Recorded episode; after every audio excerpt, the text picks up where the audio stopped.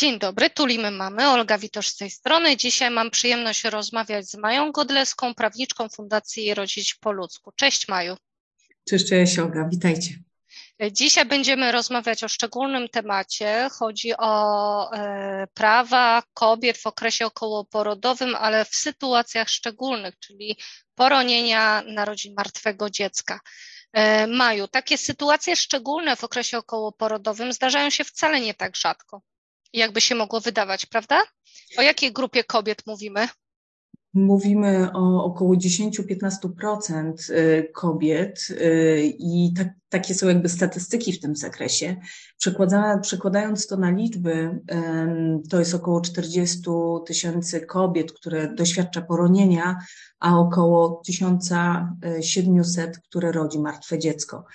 E, wiesz co, Olga, ale to są dane statystyczne jeszcze przed tą informacją e, o statystykach z 2022 mhm. roku, które są dosyć szokujące, jeżeli chodzi e, o liczbę urodzeń, dlatego że liczba urodzeń w ogóle bardzo spadła i był to najgorszy, najgorszy rok od II wojny światowej, więc poczekałabym z takimi aktualnymi statystykami, E, w tym zakresie jeszcze chwilę, kiedy będą dostępne dane. Mhm. No, myślę, że będziemy, e, będziemy pisać jakiś, e, jakiś mały dopisek odnośnie tego, ale mniej więcej możemy powiedzieć, że co dziesiąta kobieta czy co dziesiąta rodzina, bo tu jest kwestia całych rodzin, są, stoją właśnie przed faktem takiej sytuacji szczególnej.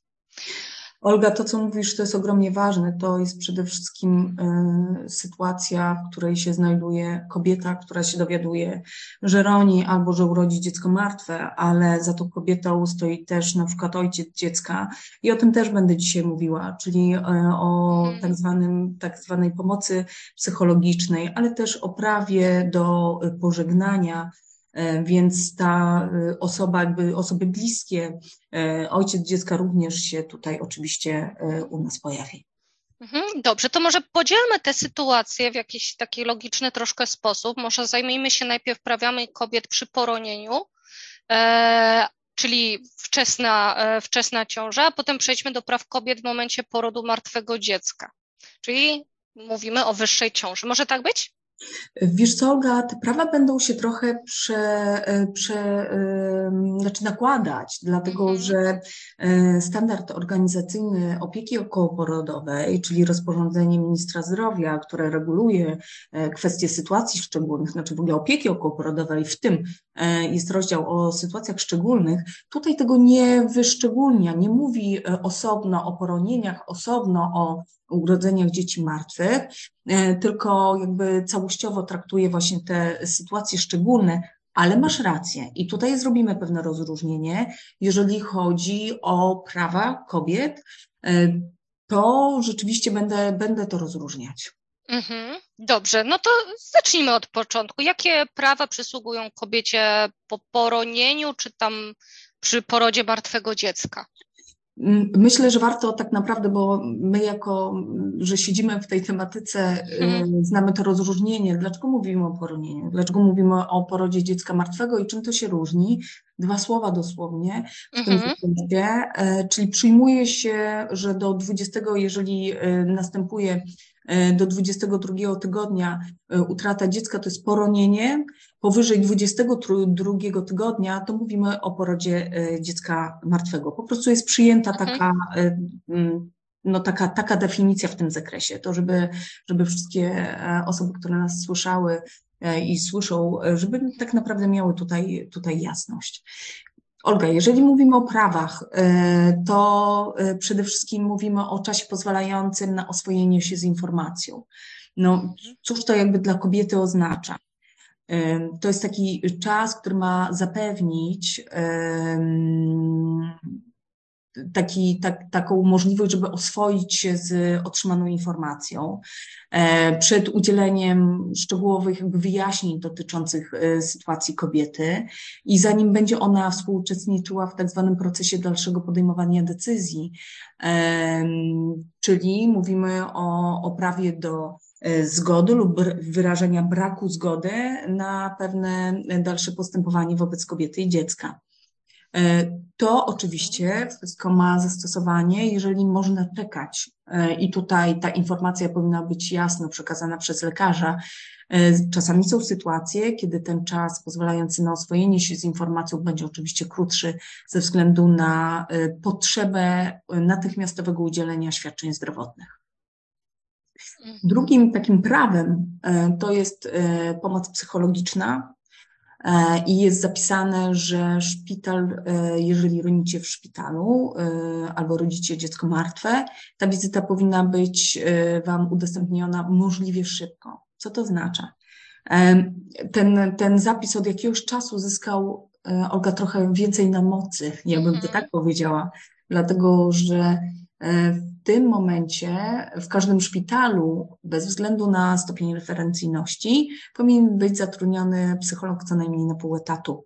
E, wcześniej takich, e, takich zapisów nie było, takiego obowiązku po stronie szpitala nie było, no więc ten zapis o pomocy psychologicznej i tej możliwie szybkiej, szybkiego spotkania no, był troszkę bardziej rozmyty, bym rzekła, a, a dzisiaj rzeczywiście on jest, e, on jest bardziej realizowany, jeżeli chodzi o czas i tempo, możliwości ze strony szpitala rzeczywiście zorganizowania takiego spotkania. I coś, to dla mnie jest ogromnie ważne i będę to chyba powtarzać dzisiaj trochę do znudzenia. E, to, że macie pewne prawa, nie oznacza, że musicie z nich korzystać i że korzystanie z nich jest jedyną dobrą drogą dla Was.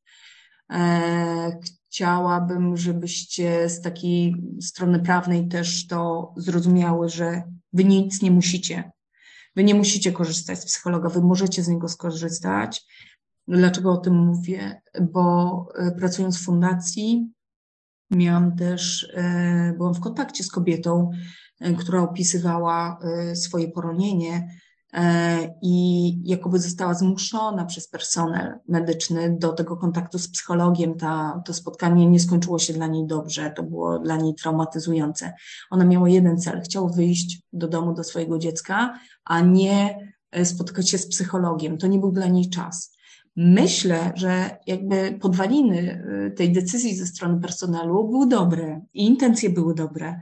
E, to znaczy, szpital chciał zapewnić kobiecie tą możliwość spotkania z psychologiem, ale to, co jest ogromnie ważne i o czym też będę mówiła, to jest personel powinien usłyszeć potrzeby kobiet i działać według potrzeb kobiet, chyba że oczywiście sytuacja, tak jak powiedziałam, E, zdrowotna wymaga natychmiastowego podjęcia e, decyzji mhm. i tego czasu jakby nie ma. Ale, ale, ale ta pomoc powinna być.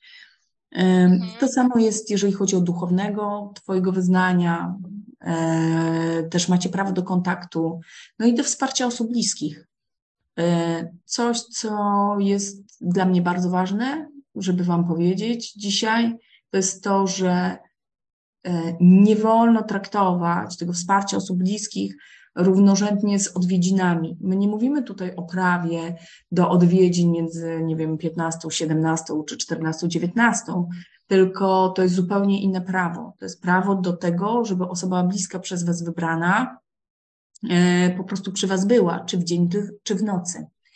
E, I, I jeżeli szpital Wam tego odmawia, to, to trzeba działać. Znaczy ma, prawo stoi po waszej stronie, żeby, żeby, żeby osoba, kiedy ronicie lub y, rodzicie w nocy, żeby po prostu przy was była. Mhm. To, to tak, to w tym zakresie. Mhm. Często się zdarza, że kobiety zgłaszają naruszenie właśnie tego prawa do osoby bliskiej? Olga, tak to jest to, jest, to, jest to że szpital e, jakby uzasadnia to e, braki możliwości lokalowych, przeszkadzaniem innym pacjentkom e, i tak. Tak, to prawo jest naruszane. Czasami się zdarza, że kobiety są po prostu izolowane od innych osób, ale również od swoich osób bliskich, nie tylko pacjentek. I, I tak, to jest jedno z takich naruszeń. Takim kolejnym naruszeniem jest prawo do intymności i godności. I myślę, że warto tutaj o tym powiedzieć, że to jest w połączeniu z kolejnym punktem e, i uprawnieniem kobiet. Standard e, posługuje się takim sformułowaniem, że w, ra, w miarę możliwości e, umieszczanie kobiet, które, które są w sytuacji szczególnej, nie powinno być z kobietami w tych samych salach, z kobietami w ciąży bądź w połogu, których ciąża zakończyła się urodzeniem zdrowego dziecka. I to sformułowanie w ramach możliwości, powiem bardzo szczerze, nie daje tak naprawdę kobietom uprawnień.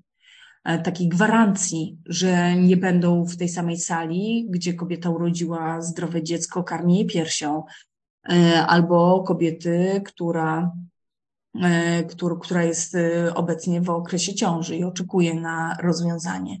Więc to, to ten brak takiej jednoznacznego zagwarantowania kobietom bycia w osobnych salach powoduje często naruszenie godności i intymności, dlatego że muszą ronić po prostu w miejscach, które no nie są do tego dostosowane. Mhm. Dobrze, a powiedz teraz, czy kobieta ma prawo ronić, o ile jest w dobrym stanie, oczywiście w domu? E, myślę, że to się bardzo często zdarza. Tak. Ważne, co, o czym chciałabym Czyli jeśli nie wymaga e, nie wymaga na przykład jakiegoś specjalistycznego zabiegu, który może być wykonywany tylko w szpitalu, tak? Mówimy tu o sytuacji e, poronienia całkowitego, mhm. tak? Czyli nie musi iść do szpitala w takim wypadku, jeżeli, e, znaczy ma prawo zostać w domu.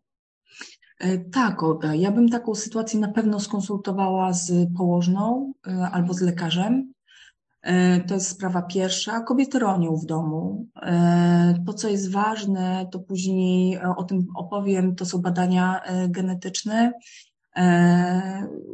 Wrócę do tego tematu i, i tutaj mhm. jakby zaznaczę też kwestię ronienia, ronienia w domu. Mhm. Na, co, na co warto zwrócić uwagę, kiedy, kiedy ronicie w domu. Dobrze, to mamy prawo właśnie do decyzji, do intymności, godności.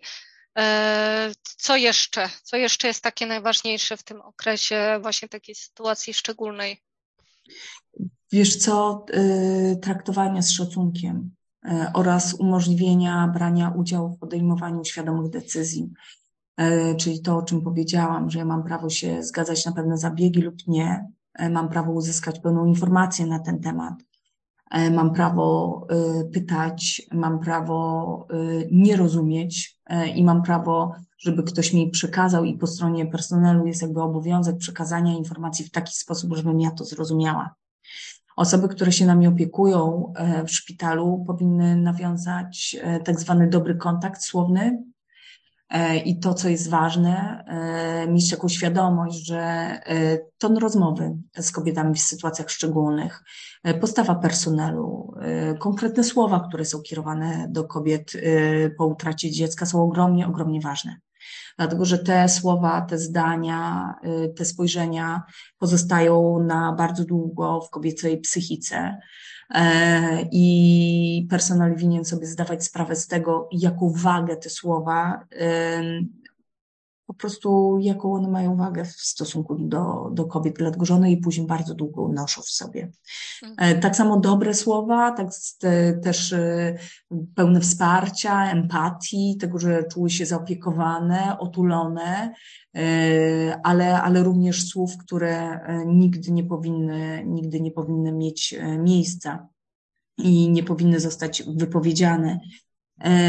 Takim sformułowaniem, które nie mówię, że w każdej historii, ale czasami się powtarza, to, że poród boli gorzej, na przykład kiedy kobiety ronią, e, nie wytrzymałabyś porodu, nie? To są takie, to są takie słowa, które kobiety bardzo długo w sobie e, noszą i pozostają w ich pamięci mhm. przez wiele dni, tygodni, miesięcy, nawet lat.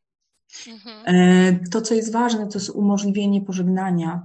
O tym chciałabym powiedzieć mhm. i skupić się na tym, E, dlatego że szpital ma e, obowiązek umożliwić e, kobietom pożegnanie ze zmarłym dzieckiem w obecności osób bliskich, czyli te osoby bliskie znowu tutaj nam powracają.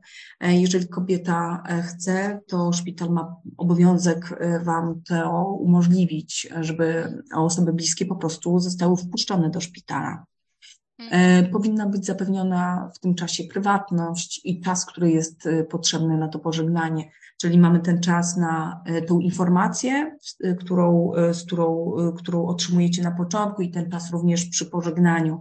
To jest ten czas, który nie jest wyznaczony niczym e, oprócz Waszych potrzeb i potrzeb e, osób bliskich, z którymi jesteście.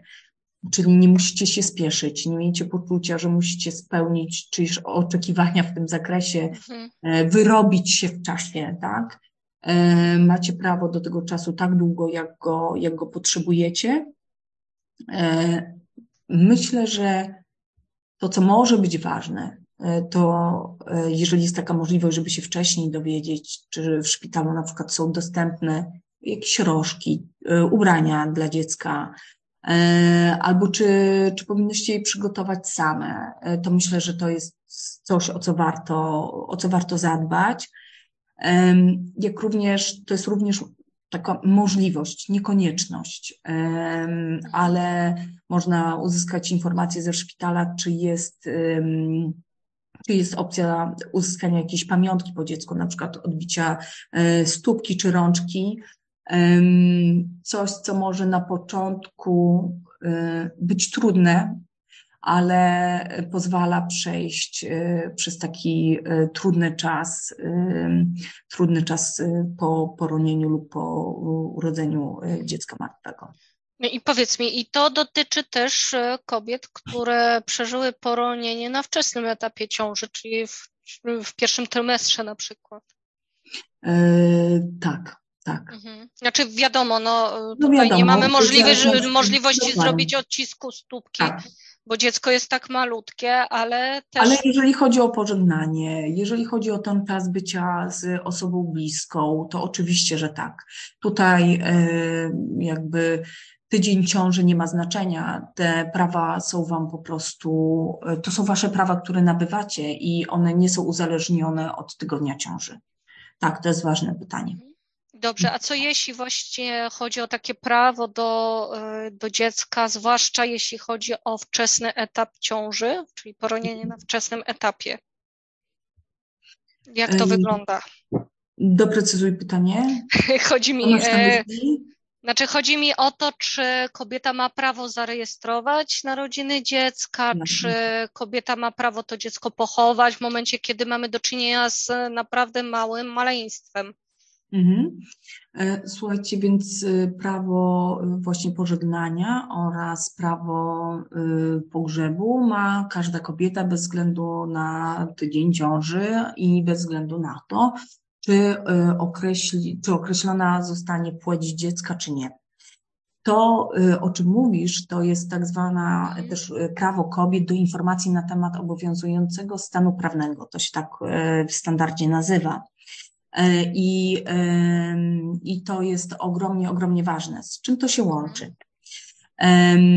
Przede wszystkim Warto, jeżeli e, chce się skorzystać z uprawnień e, zasiłków macierzyńskiego oraz pogrzebowego, to musi zostać określona płeć dziecka. E, jest to, jest to możliwe na przykład poprzez poprzez badania e, genetyczne, zebrany materiał. E, to jest fragment kosmówki, łożyska, e, pępowiny lub na przykład skóry. I na podstawie tych, tego materiału zabezpieczonego są przeprowadzane badania genetyczne określające płeć. I mhm. teraz e, to właśnie o czym mówiłam, do czego obiecałam, że wrócę, czyli do poronienia w, w domu, e, kiedy skonsultujecie się z położną lub z lekarzem, lekarką, myślę, że warto właśnie zapytać o to, jak zabezpieczyć materiał, e, żeby, żeby później móc te badania genetyczne przeprowadzić. Określenie płci poniżej 16 tygodnia ciąży E, najczęściej nie jest możliwe w inny sposób niż badania genetyczne, e, dlatego że cechy płodu najczęściej nie umożliwiają tak zwanego ustalenia płci poprzez, poprzez jakby naoczne spojrzenie, dlatego że nie są jeszcze wykształcone po prostu narządy płciowe. Pod tym 16 najczęściej nie trzeba już robić badań genetycznych, żeby ustalić płeć. I teraz tak, jeżeli chodzi o uprawnienia, to w każdym przypadku, jeżeli nie ma określonej płci, zostanie wydana karta zgonu, która uprawnia, tak jak powiedziałam, do pochowania dziecka ale nie uprawnia Was już do otrzymania zasiłku pogrzebowego. Żeby uzyskać e, zasiłek pogrzebowy i starać się o macierzyński e, zasiłek, to potrzebne jest e, określenie płci, dlatego że to jest potrzebne do wydania tak zwanej karty martwego urodzenia. I tutaj mówimy o dosyć trudnej sytuacji, polegającej na tym, że jeżeli ronicie poniżej 16 tygodnia, to za te badania genetyczne, żeby określić płeć, musicie zapłacić same, dlatego że nie ma tutaj refundacji ze strony NFZ-u. E, to są e, takie działania ze strony fundacji, które podejmujemy, żeby tą sytuację prawną zmienić. To znaczy, żeby, żeby albo te badania były refundowane, albo żeby nie trzeba było w ogóle tej płci określać, jeżeli kobieta E, nie chce, nie ma potrzeby, nie czuje potrzeby, żeby tą płeć e, określać i żeby tutaj nie było, e, wiesz co, nierównego traktowania kobiet po prostu w tym zakresie, jeżeli chodzi o dostęp do zasiłków. Więc to są, to są ważne rzeczy. Jeżeli decydujecie się na określenie płci, zostanie wydana karta martwego urodzenia i większość szpitali podkreślam większość, nie każdy, większość szpitali przesyła taką kartę martwego urodzenia do najbliższego Urzędu Stanu Cywilnego. Ale koniecznie musicie się zapytać, czy szpital ma taką praktykę, czy nie, dlatego że e, jeżeli tego szpital nie zrobi, to e, wy macie na to trzy dni, e, aby taką kartę martwego urodzenia przekazać do Urzędu Stanu Cywilnego i tutaj jest zakreślony właśnie ten trzydniowy termin. E, i na podstawie karty nastąpi zarejestrowanie, będzie, e, nastąpi rejestracja aktu urodzenia dziecka z taką adnotacją, że urodziło się martwe. Mhm. Ale te trzy, trzy dni są od momentu wydania karty, prawda? E, one są od momentu, nie, one nie są od momentu wydania, tylko, znaczy od momentu, od momentu, tak, od momentu jakby nie wydania, tylko stworzenia wystawienia karty, wystawienia karty, wiesz? Mhm. E, I e, ten, trzeba tutaj tego, koniecznie tego terminu, e, terminu pilnować. I to, co jest ważne, że tym właściwym urzędem, do którego musimy się skierować, to nie jest urząd najbliższy naszemu domu, naszym adresowi zamieszkania, tylko to jest najbliższy urząd stanu cywilnego, jeżeli chodzi o adres szpitala, w którym roniłyśmy lub w którym rodziłyśmy dziecko martwe. Trzy dni to bardzo krótko. Mówimy tak. tutaj o trzech dniach urzędowych, czy również kalendarzowych? Mówimy o, o, trzech dniach. No tutaj, jeżeli zasada taka jest, że jeżeli jest, jeżeli mamy dzień, w którym e, urząd nie jest e, czynny, a mija nam termin, to musimy to zrobić e, pierwszego możliwego dnia. Mhm, mhm. Na mhm. takiej zasadzie nie, bo teraz tak. myślę właśnie o sytuacji, że E, wydanie karty nastało w piątek, piątek i to w godzinach na przykład mhm. o 17. Nie, nie, nie, to nie ma, się, nie ma się o co martwić. Nie ma się o co mhm. martwić. To tutaj e, już wiesz, tym, mhm. tym zakresem i terminami zarządza e, mhm. po prostu kodeks cywilny. Mhm. Mhm. Dobrze, to jeszcze mam teraz ważne pytanie odnośnie właśnie tego, co teraz powiedziałaś. Kto ma obowiązek poinformować kobietę o tym, że może otrzymać kartę zgonu czy martwego urodzenia. Tak. E, I albo zrobić właśnie te badania genetyczne. Kto ma obowiązek informacyjny? E, powiem Ci tak, takie informacje kobieta powinna uzyskać, e, uzyskać w szpitalu. Jednakże moje doświadczenia w, w tym zakresie są takie, że radziłabym, aby kobiety, które y, przybywają do szpitala, po prostu poprosiły na przykład o zabezpieczenie materiału y, genetycznego, y, a informacje na temat tego, jakie kobieta ma prawo, to tak jak powiedziałam, to leży po stronie, po stronie szpitala i tak to reguluje standard organizacyjny. Mhm. Też mam doświadczenie, że właśnie to prawo bardzo często kuleje w sensie, że jak kobieta nie jest poinformowana przez samą siebie, mhm. No to ciężko jest, żeby uzyskała informacje w szpitalu. E, dobrze, Maju, powiedz mi teraz e, tak, czyli e, mamy możliwość pochówku, możliwość tak. urlopu macierzyńskiego przez Właśnie, cały, jeszcze bym przy poronieniu czy przy martwym urodzeniu dziecka też, prawda? Jednym i przy drugim chciałabym o mhm. zasiłku macierzyńskim dosłownie dwa mhm. słowa powiedzieć, bo myślę, że to jest, to jest ważna kwestia. Tak. To jest wymiar do 8 tygodni. Jest to obliczane jako 56 dni i jest to 100% świadczenia. I jest ono, jest to uprawnienie oczywiście dla osób zatrudnionych na umowę o pracę. I tutaj mamy taki obligatoryjny urlop w wymiarze co najmniej 7 dni od dnia straty dziecka, ale również i samozatrudnionych. Oczywiście tutaj warunkiem jest odprowadzanie składek na ubezpieczenie chorobowe. E, więc mówimy o samozatrudnionych i zatrudnionych e, na umowę o pracę. Mhm. Mhm. Dobrze, to bardzo, bardzo ważne informacje, że nawet samozatrudnieni też e, Oczywiście, mogą tak. z tego korzystać. A wiesz co, jeszcze tylko dodam, że samozatrudnieni mhm. powinni dostarczyć właśnie mm, akt do ZUS-u, gdzie składają odpowiedni wniosek o przyznanie zasiłku, tak? Czyli tutaj jest jeszcze kolejny taki element po stronie kobiety, mhm. że musi się udać do ZUS-u. Jeżeli chodzi o kobiety, które są zatrudnione na umowę o pracę, y, to składają wniosek do swojego pracodawcy, który ma obowiązek im takiego urlopu po prostu udzielić, przyznać. Mhm. Dobrze. I teraz jeszcze e, pytanie, bo też żeśmy rozmawiały o pochówku. Czy. Ktokolwiek ma prawo odmówić pochówku ze względu na to, że dziecko jest małe. Na przykład mamy bardzo właśnie wczesną ciążę, pierwszy trymestr. E, I czy mo można, może kobieta usłyszeć odmowę pochówku w związku z tym? Nie. Zgodnie z prawem nie. To kobieta podejmuje decyzję, czy chce, e, czy chce dziecko pochować, czy nie, i to jest, ta decyzja jest po jej stronie, a nie osób mhm. trzecich.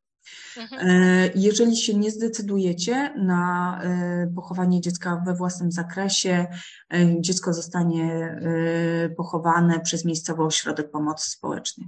Mhm. Mhm. Czyli tak czy inaczej będzie, będzie zabezpieczone. Mm, pochowane, tak. No, mhm. pochowane. Tak. Dobrze, Maju, powiedz mi, z jakimi najczęściej sytuacjami się spotykasz, jeśli chodzi o łamanie właśnie tych praw kobiet e, przy poronieniu czy przy narodzinach martwego dziecka? Już co, Olga, tak jak powiedziałam, przede wszystkim prawo do y, godności i intymności. Mhm. Y, to się pojawia najczęściej. Y, brak uzyskiwania odpowiednich informacji w szpitalu. To jest to, o czym Ty mhm. powiedziałaś. Mhm. Wiesz co, przemoc słowna, która, która jest wobec, wobec, wobec kobiet. E, I, I takim jeszcze e, kwestią przede wszystkim w czasie pandemii, no to był brak możliwości bycia ze sobą blisko. Mhm. Ale tak e, poza czasami pandemii to też się zdarza? Wiesz co, zdarza się, zwłaszcza kiedy ronicie w, kobiety ronią w nocy. Mhm.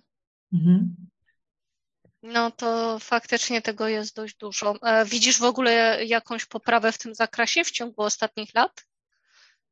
E, czy widzę poprawę? Tak, widzę poprawę, bo ja podałam taki bardzo ciężki przykład komentarza w stosunku do kobiet, ale ta komunikacja się poprawia. Mhm. E, widzę i słyszę od kobiet, że zostały zaopiekowane, mhm. że, y, że na przykład opiekowała się nimi cudowna położna.